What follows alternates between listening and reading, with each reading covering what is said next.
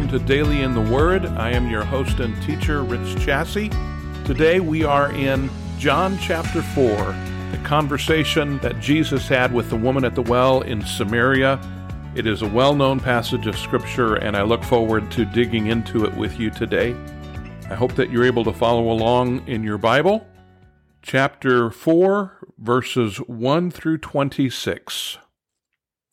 Now Jesus learned that the Pharisees had heard that he was gaining and baptizing more disciples than John, although in fact it was not Jesus who baptized, but his disciples. So he left Judea and went back once more to Galilee.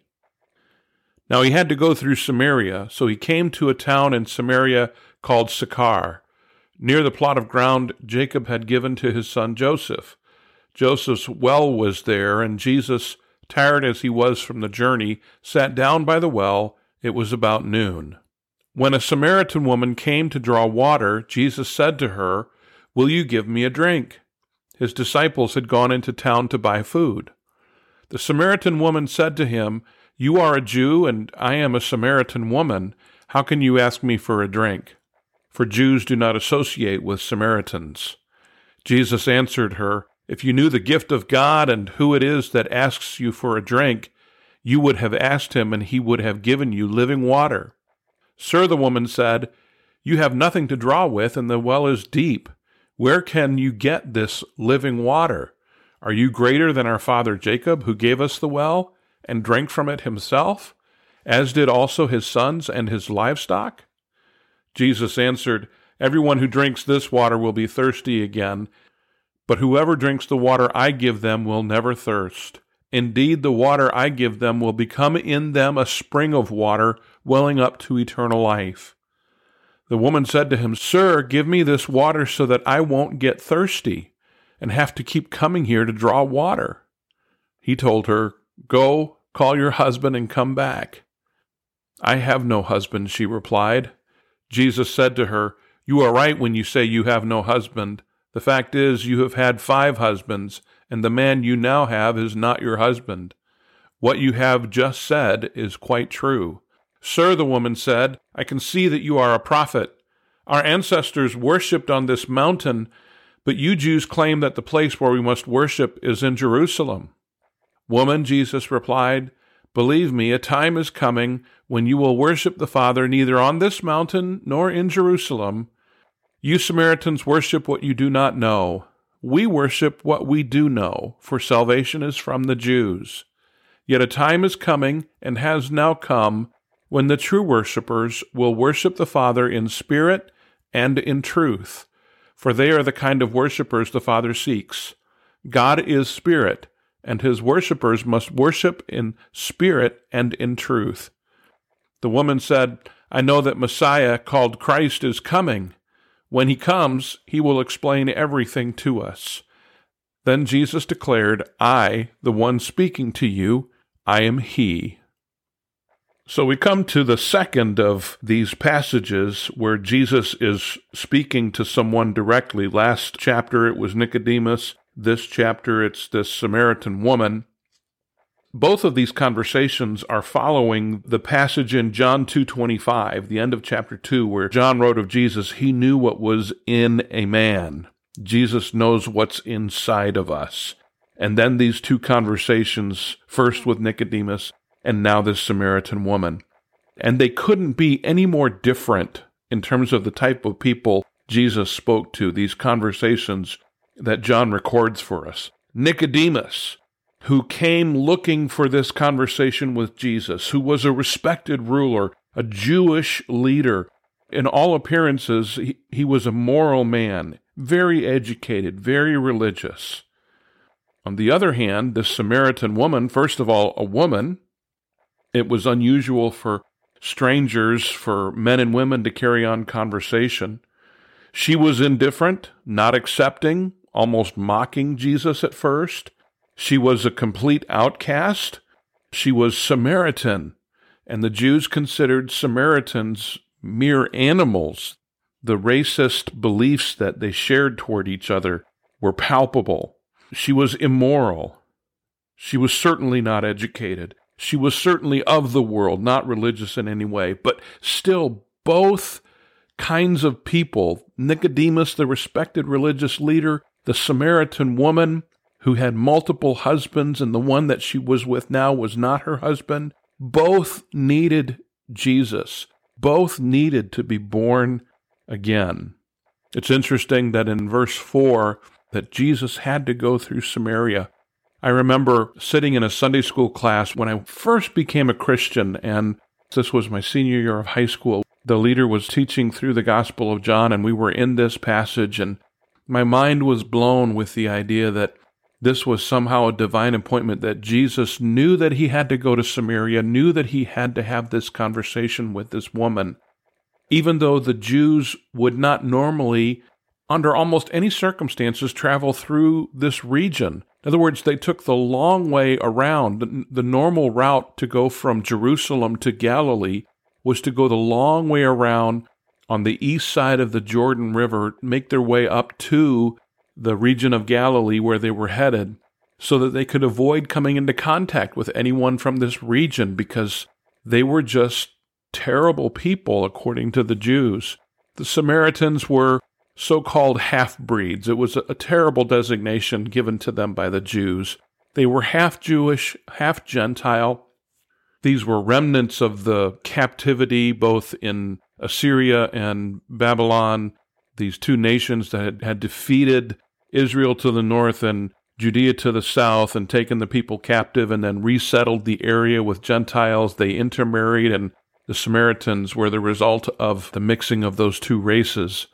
And so, because of that, the Jews hated the Samaritans and thought of them as being lower than human. It was a terrible designation, a terrible way to view other people. And yet, that was what was happening. And by Jesus going through Samaria, by Jesus having this conversation with this woman, by Jesus revealing to this woman in this city who he was openly, Jesus is now saying, hey, this kind of racism, this kind of way of thinking of people in a bad way like this is certainly not appropriate, certainly not acceptable in God's sight. So this Samaritan woman is there at the well and his disciples go into town to get food, and he is left there resting at the well, waiting to have this conversation with this woman, knowing that this conversation was awaiting him. Here they are. This is Jacob's well. This is in Sychar, just near Shechem. This is an area that's referenced in Genesis 33, where Jacob buys this plot of land and the well is there. And and so the Samaritans viewed this area, this mountain, this Mount Gerizim, as being a holy place for them. And they wrongly believed that this is what God had ordained for them, that this is where the appropriate worship would be. And that was their viewpoint. Jesus being at this well at this time of day, this is demonstrating his true humanity. He's thirsty, he's hungry, he's weary, tired, he experiences pain, he is fully man, and yet he is still also fully God. And then this conversation begins. The woman comes to the well, it's the middle of the day, and there she is drawing water. She's by herself. It's not the normal time of day when the women would come to draw water. She's there in the middle of the day by herself. She's an outcast among every aspect of her society. And there she is drawing water. And Jesus asks her for a drink.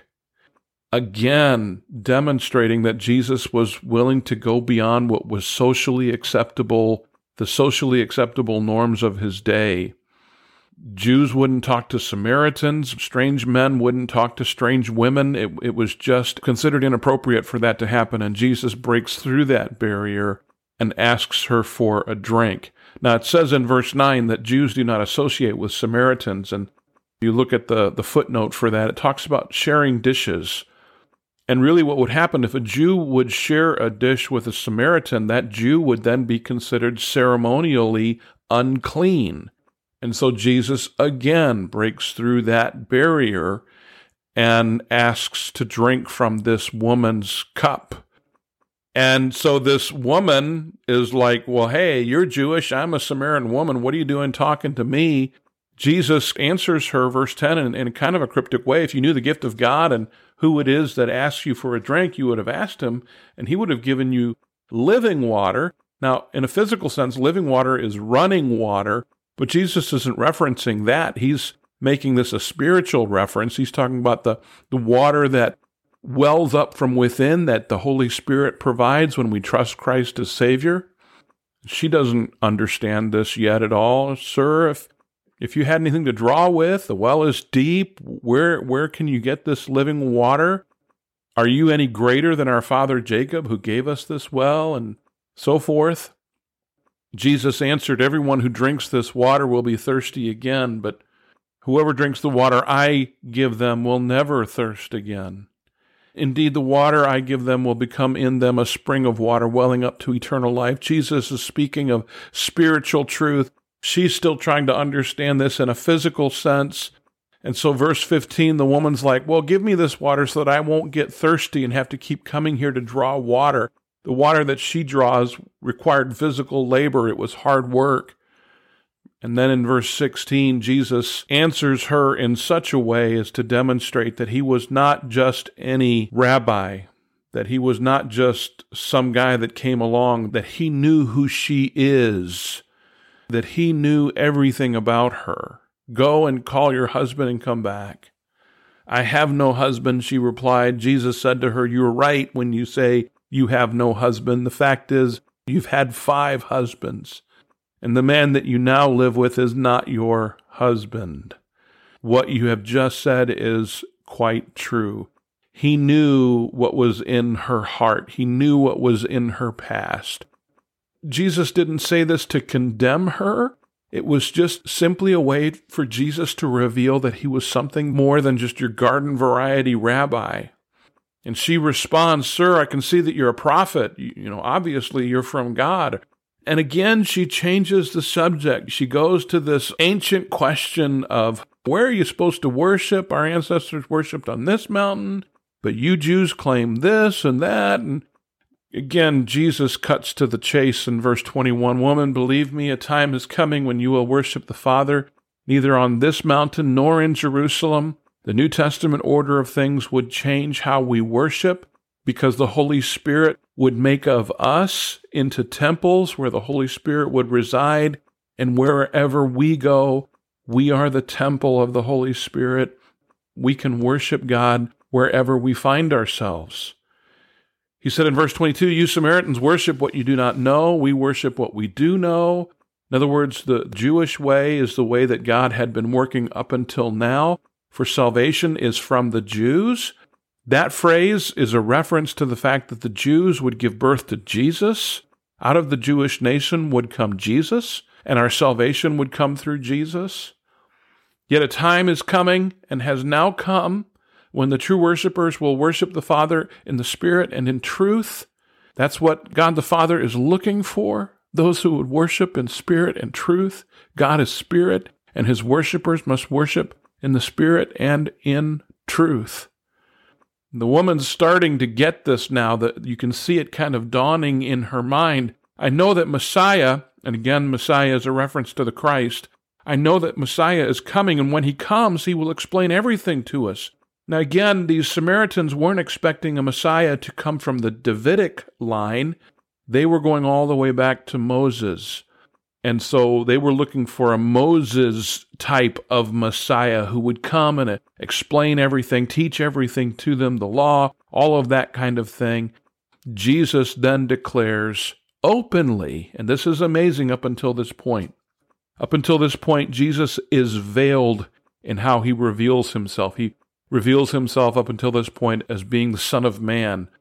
He's concerned that people would recognize him as Messiah too soon, and then those who were zealous would, or zealots, would try to rise up and make him become the military leader, kingly leader, not what he had come to do. But with this Samaritan woman in this region, that wasn't a, wasn't a concern. So Jesus can openly declare to this woman, I, the one speaking to you, I am He, or literally, I am. The He is implied there.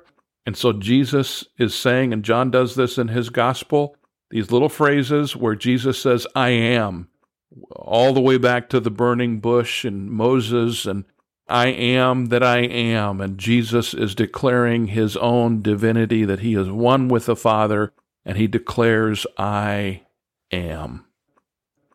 Tomorrow, we're going to finish up this conversation and see what happens when his disciples come back from buying food and the results of this, what happens with this Samaritan woman. I pray that God would use this in your own life, again, for you to recognize who Jesus is and for you to recognize the importance of sharing our faith with people and doing so in a way much like what Jesus did with this woman at the well. So, Lord, thank you for our time together again today. Thank you for this passage of Scripture. Thank you for Jesus and his willingness to go in places that weren't quote unquote acceptable and have these conversations that at the time were deemed inappropriate, but yet he was willing to go that all would come to know the truth. And Lord, may we have that mindset as well, that we be willing to speak to anyone, that we would be willing to share our faith with anyone, so that all can come to know that you are the Lord, that Jesus is our Messiah, our Savior, our Lord. Thank you for your forgiveness. Thank you that we went, when we recognize our own sin as this woman at the well recognized her sin, Lord, that we also recognize that you love us and you long to forgive us and you've paid the penalty for our sin and Lord, you want to bring us into your family. Thank you for that great love and that great mercy that you have extended, not only to this woman, but ultimately to all of us. So we love you, we thank you, and we praise you in Jesus' name. Amen. Well, thanks once again for listening in today on Daily in the Word, and we look forward to seeing you next time. Have a great day.